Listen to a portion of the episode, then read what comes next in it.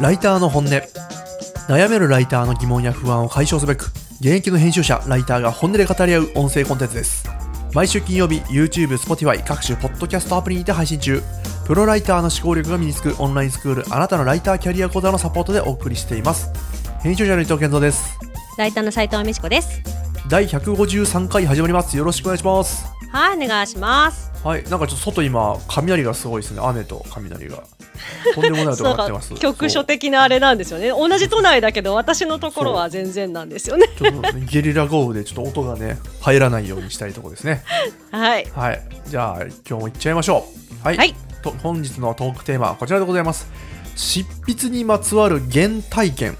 はい。どんな内容でしょはい。もうね、最初ぶっちゃけて言うとですけど、なんかね、クリエイティブ職の端くれとしてさ、なんか子供の頃からこうだったとかさ、そういう話したくないですかっていうのが初めなんですよ。なんかさ、ね、こうアーティストの人とかだとさ、うん。なんかその小さい頃はこう親の何々を聞い影響で何々を聞いていたとかさウィキペディアに書いてあるじゃん。ありますね。なんかそう、うん作家の人とかもさ、うん。なんかこういうのを読んでたとかさあるじゃん、ね。なんかそういう話をさ、ちょっとしてみたいなっていうのが率直な話っていうのと。あ、あとはもう一つちょっと直接的なきっかけとしてはなんか私自身がそうやってインタビューをなんかちょっとするときに働く人にインタビューするときになんかちっちゃい頃とかどんな子だったんですかみたいな聞くことが最近結構あったのであなんかこれって一つ話題になるんだと思ってちょっとね私たちについても話してみようと思って持ってきたものでございます。ーいいですね。自分語りできるわけですねじゃあ。そうそう。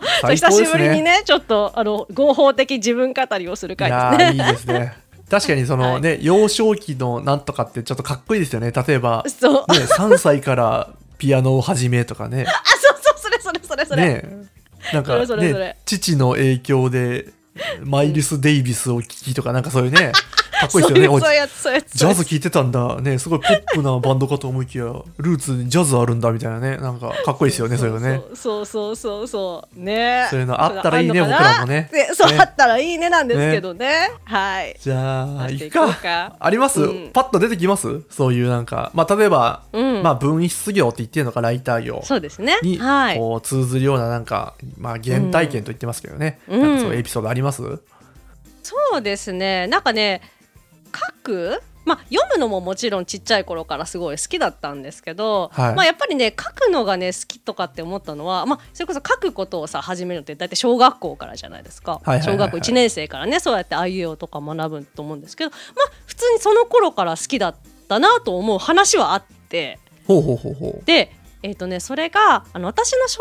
学校がなんかねその宿題としてもう絶対宿題として毎日しあの日記を書いて出さないといけない小学校だったんですよ。うん。ででも日記がそのなんて言うんですかね、まあ、いわゆるそのジャポニカ学習帳みたいな感じのやつに、まあ、好きなだけ書いていいと。もう本当にだからはあはあはあ。12行の子もいるし好きな子はもうどんどんいっぱいわーって書いてもいいみたいな感じだったんですけど私はすごい書くのが、まあ、好きというか普通にいっぱい書いちゃってたのなんか。はいはいはいはい。なんか書きたいとかっていう気持ちとかではなくなんか書いてしまうみたいな、どうしてもやっぱりはいはいはいはい。書いてしまうしっていうのがまずあって。でそれで1年に1回、そのジャポニカ学習帳みたいな1年分の日記をそのなんかちょっとしたと閉じてくれるの先生がなんか表紙をつけて、まあそれ画用紙で自分で絵を描くのかな、なんか1年生の日記とかって画用紙でさ表紙書いてそれと一緒に先生が閉じてくれるんだよね何冊みたいな感じで、それが私がクラスで一番多かったの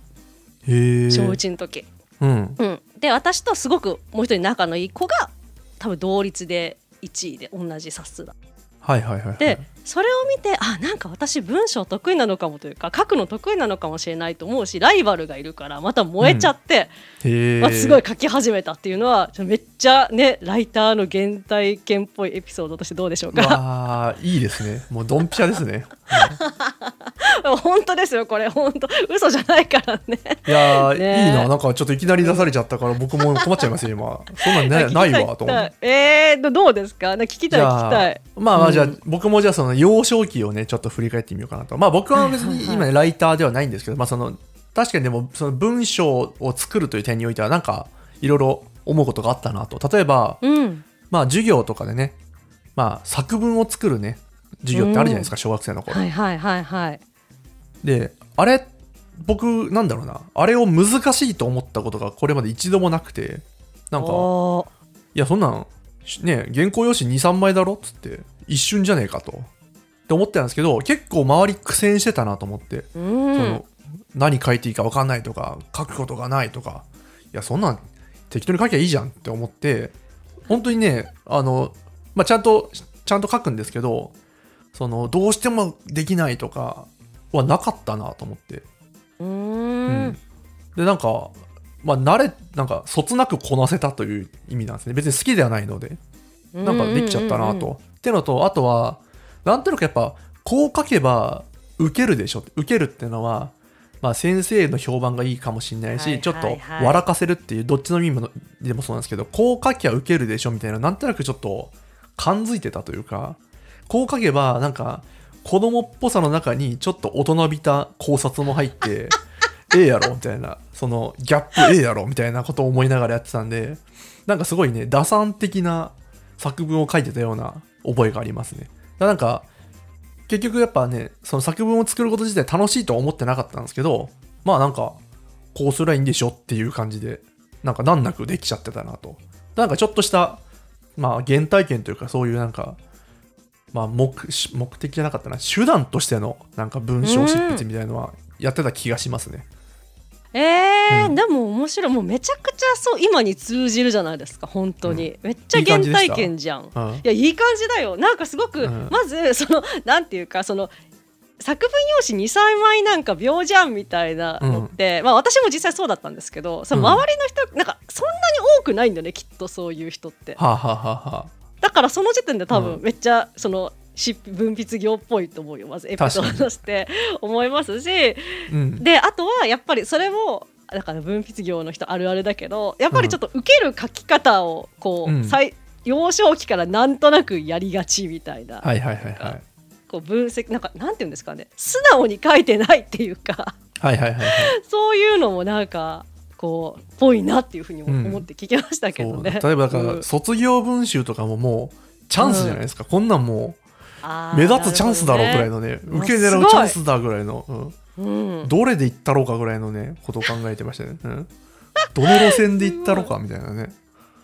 えーそうそう。いやめっちゃでも変わんないんですね本当健三さんの受けたいみたいなのって。そう受けたいんですよね。目立ちたかったら多分ね、うん、受けたい目立ちたいと。でしかもなんかちょっとあのアホみたいな受け方じゃなくちょっとこう知的な受け方したいぐらいのね、うんちょっとあったかもしれないですね、う んあーウケる、まあ、この子なんか小6なのにこんなん書けるのって先生に言わせたいみたいなあれでしょ。そうそうそうそう、うん、うざいな うざいガキだったらだろうな多分だからね。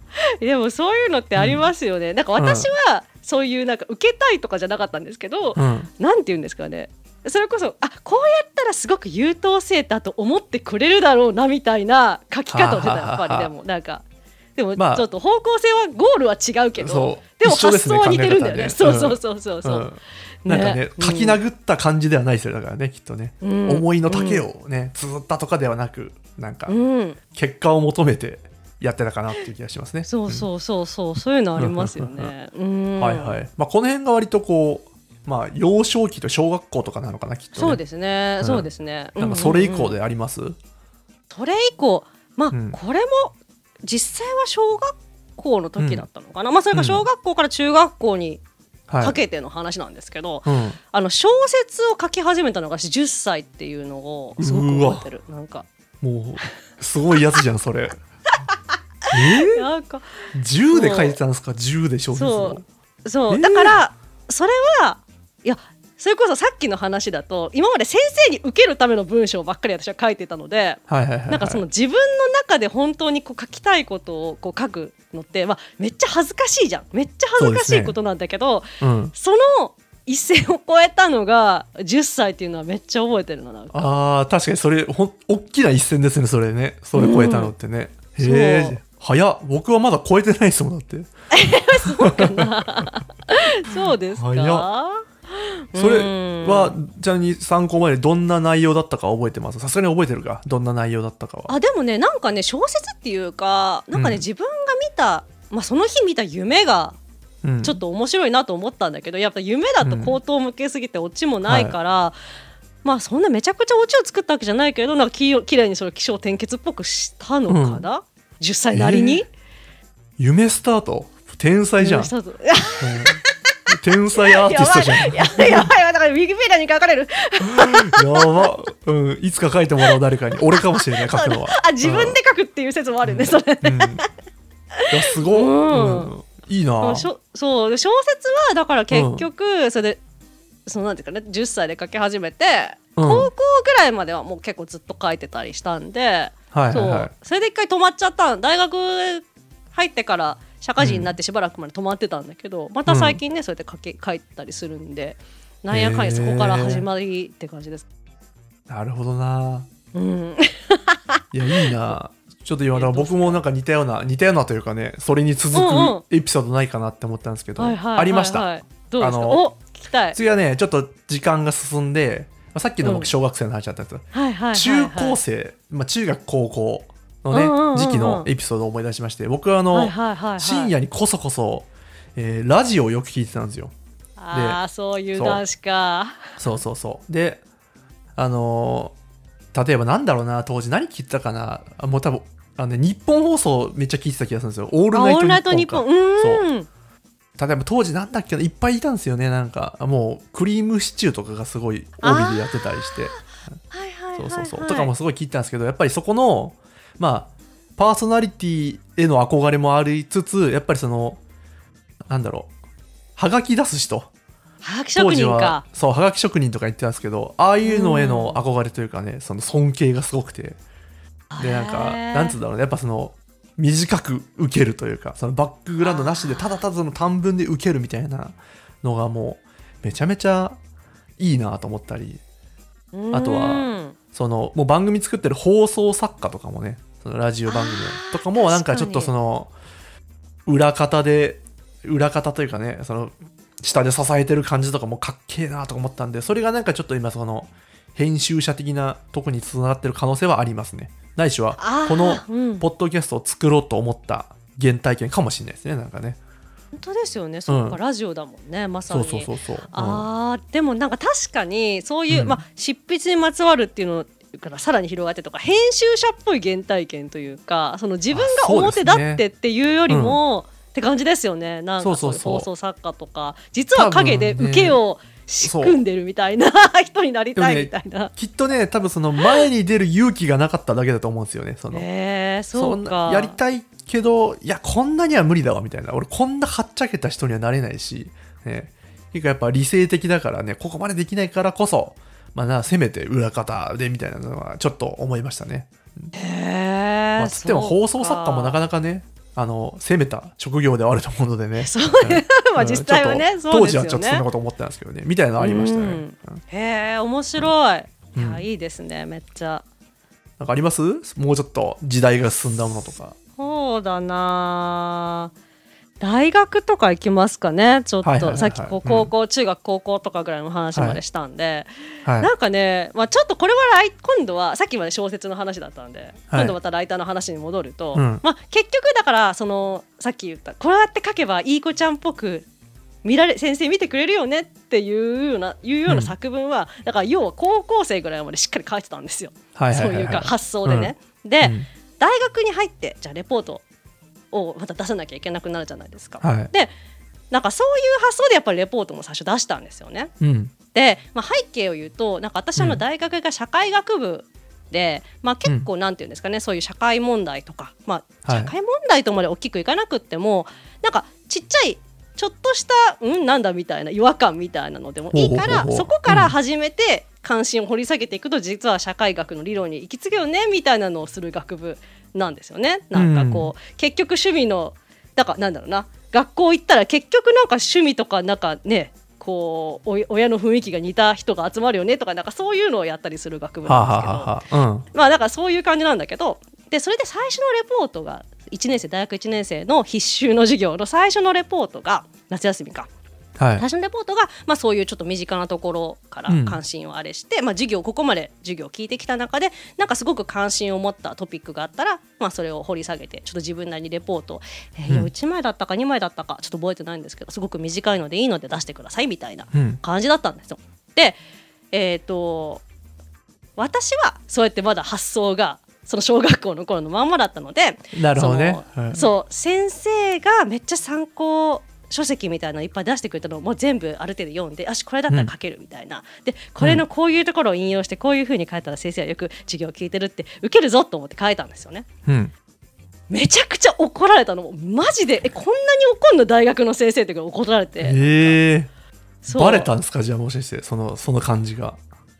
そうそうそうそう、うんなん。かそんなお利口さんのレポートを、先生に迎合するようなレポートなんて見るなうん。らなんか社会学部に入った意味ありませんみたいな感じでめちゃくちゃ怒られたんわあ厳しいけどでも確かにって感じですね。そのだってね今まだ解決されてないようなものとかも含めたね社会学ですからね、うん。そのせお利口な正解出したところでね喜ばないですよ多分ね。うんそうそうそうそう、うん。だからそこであ、うん。なんかこう ちょっとライターっぽい話で言うとなんか人が違えばというかシーンが違えばそれは求められるものは違うんだっていう なるほどね思はい、ったし、うん、だからあとその自分の関心と求められてるもののすり合わせみたいなのを初めてやったのがそこかも。はあはあはあ。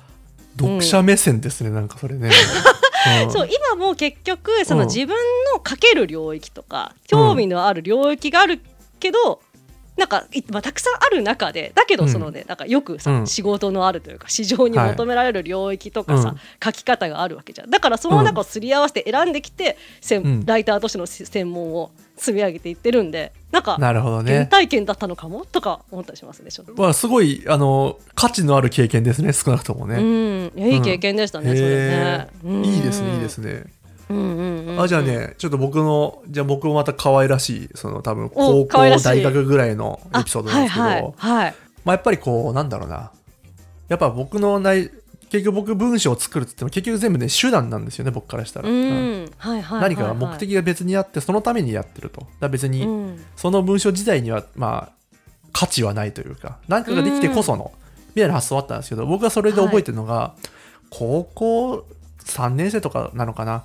で、まあ、友人がね、もうゴリ、ね、周りでね、ゴリゴリにこうね、し思春期、反抗期だったりするわけですよ、高校生の頃とかね。うんと、で、なおかつ僕はあの、私立の高校に通ってまして、結構お坊ちゃまが多いようなねとこなんですよ。そうするとね、すごい厳しい家もあるんですよ。で、大体そのね、厳しい、なん家帰る門限がすごい早かったり、どこにいるか、もうメールで逐一教えなさいみたいな。うんうんで、俺の友人は、うっせえ、クソババアっつってね、なんなんでマジうぜえなって言ってて、うんでいっつもなんか喧嘩してるみたいな、電話とかで。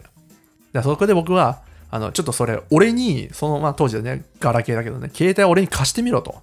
ちょっと俺が、メールを作ってやる今からっつって。ゴーストライティングしてんじゃんで、俺はただそいつがね、カリカリしてるのかわいそうだし、なんなら別にそいつと俺は遊びたくて、遊んでるわけだから水差すんじゃないぞと。そのね、お親に対して、その人の親に対してね。という気持ちもあったから、早く解放してやってくれよと。そのね、ちょっと束縛激しめだったから。だから、その僕がちょっと作らせてくれと。これはもうね、むやみに、あの、対抗しちゃダメだと。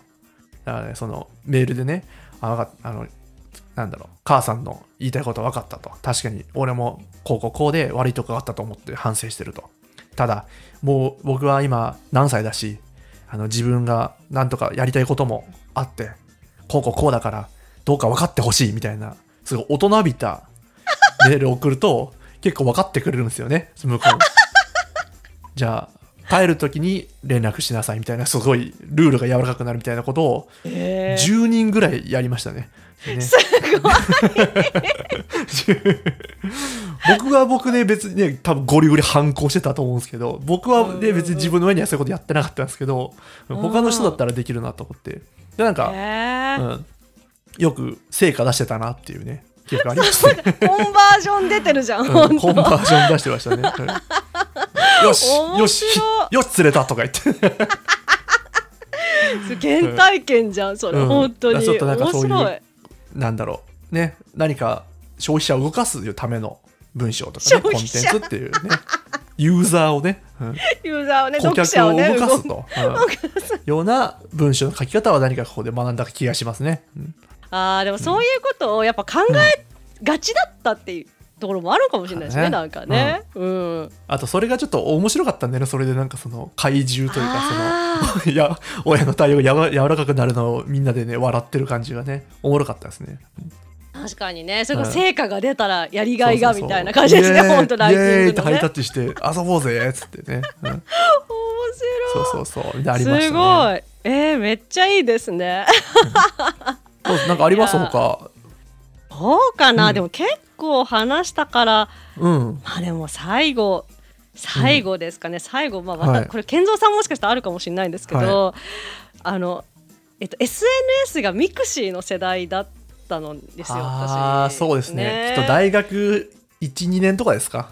ちょっと僕ら1個うん。一個年齢違うんですけど大体その辺ですよね。高3大学そう1年ぐらい。う。ん。あだからちょっと上だから私ははいだから大学いっぱいはミクシーだったそう僕も多分そうだな、うん。高3大学1年とかその12年とかって気がしてるうんうんうん。うん。もうね毎日さなんであんな日記書けるんぐらいさ、こうはいはい書はいはいいてね、うんでそれこそ読者の反応よね。その、うん。足跡とかさ。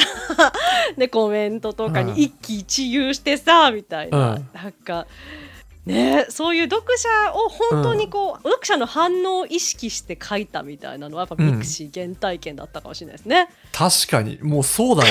もうこんなリアルタイムにね反応を得られる場ができたかって思いましたよね。もうこんね。ね。今までなかったですよね、ねの。そう、うん、あったわ、ね。もう本当にそうですよね。それこそ僕じゃあ受け狙いたいだったらもうもう如実に結果として出るみたいなねそのね。リアクションの数とかがね、うん。ね、もうそれとらわれどんどんどんどんとらわれていくっていう経験を初めてしたよね、なん。うんか足や、うん。なんかねめっちゃおもろかったです疲れみたいなね。そうそうそうおもろかったわ。数字で出るのがね初めてですよね、うん。そのね大衆に向けてなんかやって数字で何かが出るってね、うん。ね確かにこれも原体験の一つだなと思って、これぐらいかな？いやいいっすね。なんかね最後どんどんねミクシーとかでちょっとしょうもなくなってったけどその小学校ぐらいのことを振り返るとだいぶねありましたね。なんかいろいろね。ね。うん。ねちょっとね、うん。あの振り返りみたいな。ちょっと都合のいいとこだけかいつまんでいったけどそうっすね。いろいろありましたってでいうようもやっぱなんかね。なるべくして今こうなってるような気も若干しますね、うん。お互いね。うんそうですね、なんか全然こう、破天荒な道には進んでないんだなっていう感じだよね、ですね、うん。はいありがとうございます。面白かったです。はああい。いですね。ありがとうございます、いそれでは後半いきましょう。後半はフはい。リートークでございます。はい、じゃあ今日はね、あの私の方からあのお話ししたいと思うんですが、ねあの斉藤の丁寧な暮らしが止まらないシリーズなんですけど、え？まだ丁寧になるんですか？これ以上。大丈夫ですか、うん。あのねごめん余談なんですけど、うん。はい私本当丁寧な暮らし止まんなすぎてラジオで語り尽くせなくて最近ノートに書いてんだよね。いやもう丁寧すぎるよちょっと。そうまあでもそれも無理せずにこうちょっとちょ,、ちょっとずつ書いていこうかなっていう自感じなんで,、然体でね。ね、そうう。んいやバカにしてないですよバカにしてないですよ全然。してんだろうと思ったけどね。うん。そうそうそう。で、はいはい。まだちょっとねノーはい今日はそのノートにはまだ書いてない話の一つなんですけど、はい。あのですね家庭菜園をねやってるんです。この初夏ぐらいから。うん。いやバカにしてないですよ。バカにしてないですからねこれはね、うん、すいませんね。今ちょちょっとバカにした言い方しちゃったけどね、うん、続けてください、すいません。いやでも植物は健三さんだってねやってらっしゃるでしょずっと。確かに確かに。そうすいませんでした、はい。そう。そうなんです、今年えっ、とね夏あそっかそっか私のお誕生日が6月なんですけどそう。でその時にあのパートナーがプレゼントにね、あのベジトラグっていう商品なんだけどあの花壇ちょっと変わった花壇花壇っていうかプランターか、うん。であの足が結構長くてしゃがまなくて立ったまんま作業できるみたいな、そう。ちょっと割と大きめ、まあ、普通サイズかのプランターをね、こう横長のプランターを買ってくれたんでそれでねちょっと作ってたんですこの夏。ほうほうほうほう。ん、う何を作ったんだろうね。そうだね。2つ、えっと混色しました。で、うん。えっとねまずバジルね。バジル。おおはいはいいいですね、うん。とオクラをやりました。オクラ？オん。クラなんてできるんですね、オクラ？オクラめちゃくちゃうん、そうオクラめちゃくちゃ簡単なんで、へえうん、っていうこともあってでうん。あとなんだっけなそのバジルとオクラが割と相性がいいというかなんかうん。バジルが虫除けになってくるとかなんかそういう話も見たりして、はあ、はあうんはあ。はまあ、本当はミニトマトの方がなんかミニトマトとバジルが定番のなんかコンパニオンプランツとか言うんですけど、なんかちょっと時期的にあのトマト間に合わなかったんであのオクラをまあ苗買って植えてっていう感じでずっとまだねギリギリまだちょっとやってるんですよ。もうかなりほったらかしてんだけど、うん。もうそろそろこの週末に植え替えで次は、えー、と冬野菜秋冬野菜植えようと思ってるんだけどうん。やってていやよかったんですよって話を。はい。いやなんかねやっぱねあれですよ。僕もその家庭菜園って聞いたらやっぱりそのトマトとか例えばピーマンとかそういうのイメージしたんですけど、そうですね。そのバジルって来た瞬間に、おおってなりましたよ。だからそのあ丁寧じゃねこれみたいな。そうちょっとねそうだ、うん。ハーブをやる時点でちょっとなんかそういうか香りがするよね。なんかあのそういうそう僕のねその丁寧な暮らしの最初のイメージは、うん。あのミント系のものを育てて、はいはい。あのモヒートを自分で作ってると はいはい。だいぶ丁寧な気がしますね。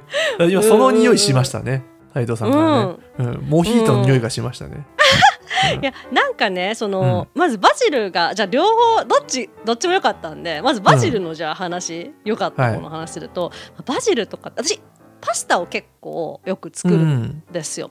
でバジル今まで乾燥バジルとかも使ってたし、まあ、場合によってはスーパーで普通にフレッシュバジルとか買ってたんだけど、スーパーでさ見たら高いじゃない？本当に確かに。それはそうですね、うん、そう高いんです。だけどそのもう庭に2つ苗植えてんのかな？ほそうしたらもうもうどんどん毎日取っていかないとどんどん茂っちゃうぐらいあー確かに。めちゃくちゃ、うん、あの辺生命力ミントとかも含めて全部すごいですよね、もうガンガン増えるんですよねそうそう。確かね。そうそうそうそう。そうなんですよ。だからもうなんか心置きなくバジルイタリアンにもめちゃくちゃうん。入れられたんで、へー。なんかすごい豊かな食生活になったバジルなんあでー確かにあのす、うん、さいあのなんか料理作って最後に、その自分で育ってるのをちょっと蒸しって乗せるのは 丁寧です、うん、非常に丁寧です、もうバジルもそんな全然簡単だし、うん。うんそうそうそう。本当苗まあ苗を植えて、まあ、たまに何週間3週間に1回ぐらい追肥みたいなのをやってへあれしたんですけどいやいいな。バジルが無限にあるのは確かに上がりますねちょっとね。そうそうそう。で、うん。そんなにねなんかやり方をうまくやれば、完全無農薬、うん。えー、と有機栽培で全然余裕でできたんで、へえ。じゃあオクラはオクラ。うん、オクラもね簡単でした、でオクラが良かったのはまずね花がめっちゃ綺麗っていう。へえ。あー確かに花とか知らないわ。どんな花ですか、あれ。なんて言えばいいのかな。なんかねまあ青イカなんですけど青イカって言っても、ね、立ち青いって言って夏頃になるとすごい背の高いこうピンクとかさ赤のやつがこうファファファファっていっぱい大きい花がつくみたいなうん。のが立ち青いだったりするんですけど、まあ、あとはなんだろうな。まあねクリーム色のそううん。オクラはクリーム色なんですけど、うん。クリーム色のなんかすごい優しい色のね綺麗なおっき割と大きめの花が咲くんです。うん。だからそこちっちゃい苗から育てたからまず花が咲くのがすごい綺麗で嬉しいし、うん。で意外と収穫早いんですよ。花が、えーとうん。だから、えー、とある日の朝に咲いてその日のうちに落ちちゃうんだけどそしたらもう34日で取れちゃうのね。へえオクラ、うん。オクラってどう取れるんですか？あれ花の後になんか膨らむ感じなんですか？そう花が取れてそしたらなんかもうできてんの？なんか実ができてそれが大きくなるみたいな感じで。へえ、その一できます。本のじゃ苗から何本ぐらい取れるんですか？オクラって。わかんない。何本取れるんだろうね。なんかそのえっ、と、苗をうん。2セット、まあ、2本生えてるのを2つ。だから4本か、4本、えー、と枝が枝じゃない幹があるんだけど、はい。どうだろうな？週にえ？普通に週になんか10本は取れてた気がする一番。すごいんですけど、なんか。あ結構もう俺それのイメージもなくてそのスーパーうでん。売ってるのしか見たことないから、うん。どうなってるかが分かんないですけど10本取れるんですか週。10無限じゃん、本は言い過ぎ？でもでも10本弱はうん、8月から9月にかけては一番取れたんです、だからそのぐらい取れてたから、まあ、納豆に混ぜたりとか、うん。ちょっとあの豚肉でお巻いたりとか、はいはいなんかほんといろいろやりました。本当に。いや、うん。オクラいいね。なんかオクラってうん。僕大人になってから再評価した野菜の 一つなんですよ。ナスとかもそうなんですけど。オクラいいね、うんうん。オクラっていいですよねなんかね。うんもうシンプルに美味しいですね。なんかそう。単体でポテンシャル高いですよね。もうその 何もしなくても美味しいみたいなね。そうそうそうそう、なのでオークラよくって。で虫もね、あそうかあとは暑さに強いんです。今年猛暑ってすごい言ってたんだけど、はい。なんかもともとアフリカかなんかの原産なんで暑い方が嬉しいみたいな。暑いくってどんどん土が乾燥したらもうどんどん水やってうわーみたいなもうどんどん蒸し暑くしてっていう方が元気なんで、今の方が逆に元気ないんですよ、はあ寒いから。はあはああいいですね、育てやすいって大事ですねやっぱね。そういう意味ではそうねそうそう、うん。で虫もね最終的にちょっと虫つき始めたけど、うん。ね、これちょっともう話長くなるから残りはうん。ノートでにしようと思うんですけど、そうそう。ねあのテントウムシとかねいっぱいねちょっあとーねね。寄せてアブラムシをね、うん。そうそうそう駆除してやったりとかもね楽しかったですっていう感いやじでね。大丈夫かな？なんかこれ以上丁寧になられたらこのポッドキャストやめちゃうんじゃないかな？この まだまだあるよネタね。丁寧じゃなさすぎて。僕という丁寧じゃない人とね接するのやめちゃうかもしれないからね。いやでもねうんぶっちゃけちょほどほどにね。っとラジオってちょっと丁寧な暮らしとなんか相性良さそうなメディアではあいるよねやー気持ち。そうちょっとね丁寧ですよ実はね、うん、そう僕もちょっと丁寧側ですし正直最近、ま あちょっと健三さんの話、最近のね話を聞きたいんでね、ます、うんなんかね 楽しみにしてます。というようなお話でした。はい、はい。ありがとうございます。面白かったです。はいじゃあそろそろ締めますかね。お願いしまはいす、、今回はい今回もご視聴ありがとうございます。少しでも面白いなと思った方は YouTube の高評価ボタン、チャンネル登録、ポッドキャストのサブスクリプション登録よろしくお願いします。リスナーの皆様からの質問、感想、お題投稿も大歓迎です。現在募集している投稿テーマは懺悔したいこと YouTube の概要欄またはポッドキャストの詳細の欄に記載している投稿フォームからぜひお寄せください。はいありがとうございます。それでは来週の金曜日にまたお会いしましょう。さようなら。さよなら